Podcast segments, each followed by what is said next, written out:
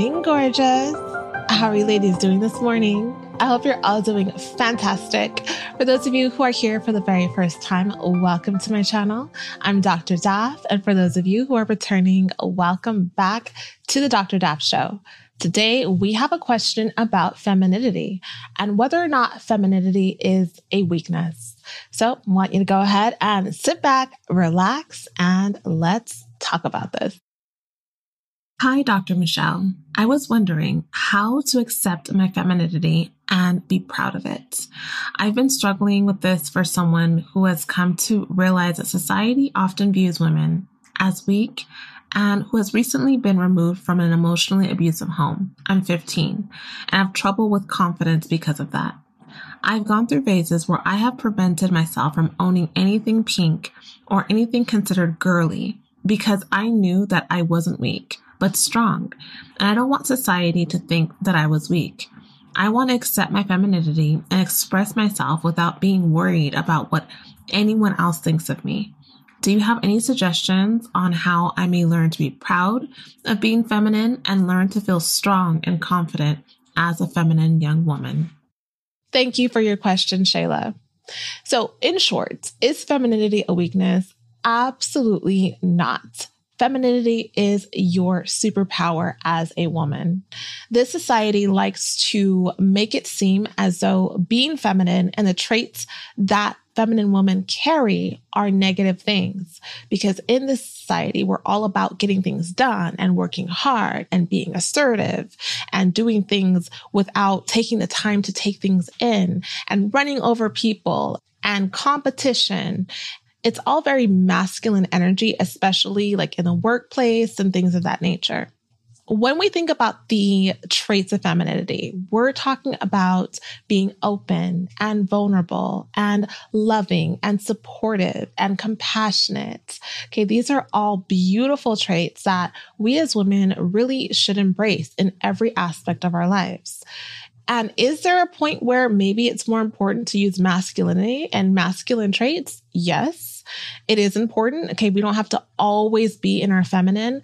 But if you are someone who operates more in your feminine energy, does that make you weak? It actually makes you strong. It makes you stronger in a sense that it takes a lot as a person to be able to have that quiet strength to listen to something that maybe you don't like and refrain from arguing or cussing the person out or doing things that take away from your sort of docile, loving self. Now, I'm not saying that those are masculine traits because they're not. They're just kind of wrong in general. But as feminine women, there's a stereotype that you're bubbly and you're happy and you're full of life and you just love everyone and you just don't care about anything except being pretty and just, you know, shopping and getting your nails done and all these sort of like womanly things things. But true femininity really is a quiet strength. It's a strength that says that I'm going to choose to be this way because this is what the situation calls for. It's not desirable to be a woman who prides himself in any sort of aggression or just being unkempt and not caring about the way you look and not caring about, you know, how you treat your husband or being able to be submissive and listen and take things into consideration and support other women versus being jealous and spiteful and hating on people.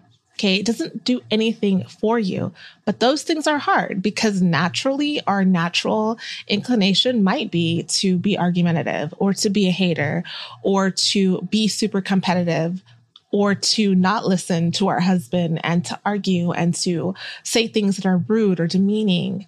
That might be your natural inclination. That might be your sort of gut reaction. So it requires so much strength for you to truly be able to talk yourself down and get to a place where you can still express yourself as you should, but do so in a way that is loving and caring and find ways to get yourself back into a place of peace and love and support.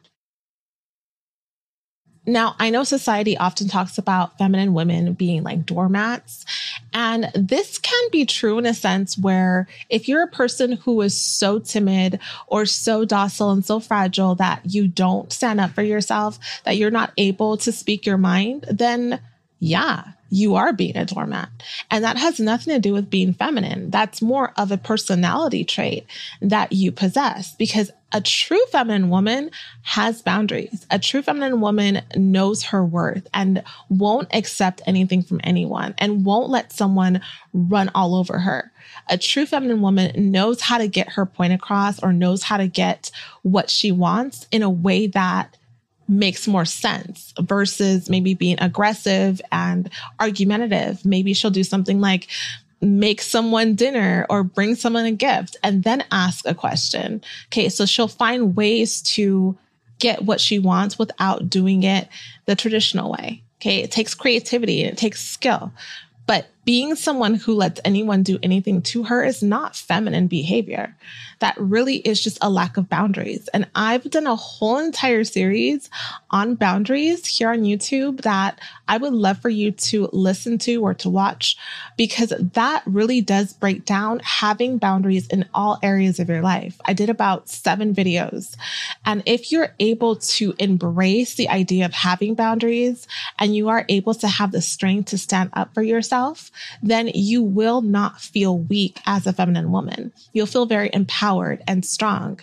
And I know a lot of women, especially in family systems, will try to make other women feel bad for being feminine or for being a little bit more open and empathetic and loving and make it seem like the only way to be a woman is to be harsh or to prove your point or to snap your neck around and act super aggressive and act like you don't tolerate nothing. You know, all of that can make a lot of us women feel like we're doing something wrong when really they are so intimidated by feminine energy. Feminine energy is very intimidating to a lot of women because it appears as though you are at peace and it allows a person to sort of have this mirror that maybe something is off with them because they're harboring anger or resentment or fear or jealousy. So yes, you will get pushback. You will get people having a certain reaction towards you until, of course, you smile and you embrace them because it's a very disarming energy as well. And it'll allow people to be able to see past your physical beauty into who you are as a woman. So if you are someone who struggles with not wanting to be judged, then just know that you will be judged for anything anyway. People judge you and that's their choice to do so. You can be judged by the way you look, the way you smell, how much money you have, what race you are. You can be judged from how much education you do or don't have. You can be judged for anything. So if you're afraid of being judged, then my dear, you are going to struggle in this life and it'll allow the world to stop you from the things that you want being a feminine woman is absolutely necessary to be able to know who you are because God put it inside of you when he made you. And when you operate out of your feminine energy, you're able to be free. You're able to feel at peace and you're able to get the best out of life. So I hope that was helpful to you. If you're a feminine woman who loves to smell good and likes perfume, I invite you to visit my website, fineforever.com, and purchase my fragrance, 2911, a very sexy feminine fragrance. And follow me on Instagram at Dr. Michelle Daf. I love you all so much, and I thank you so much for spending time with me today. And I will see you in the next video. May the Lord bless you and keep you. Bye bye.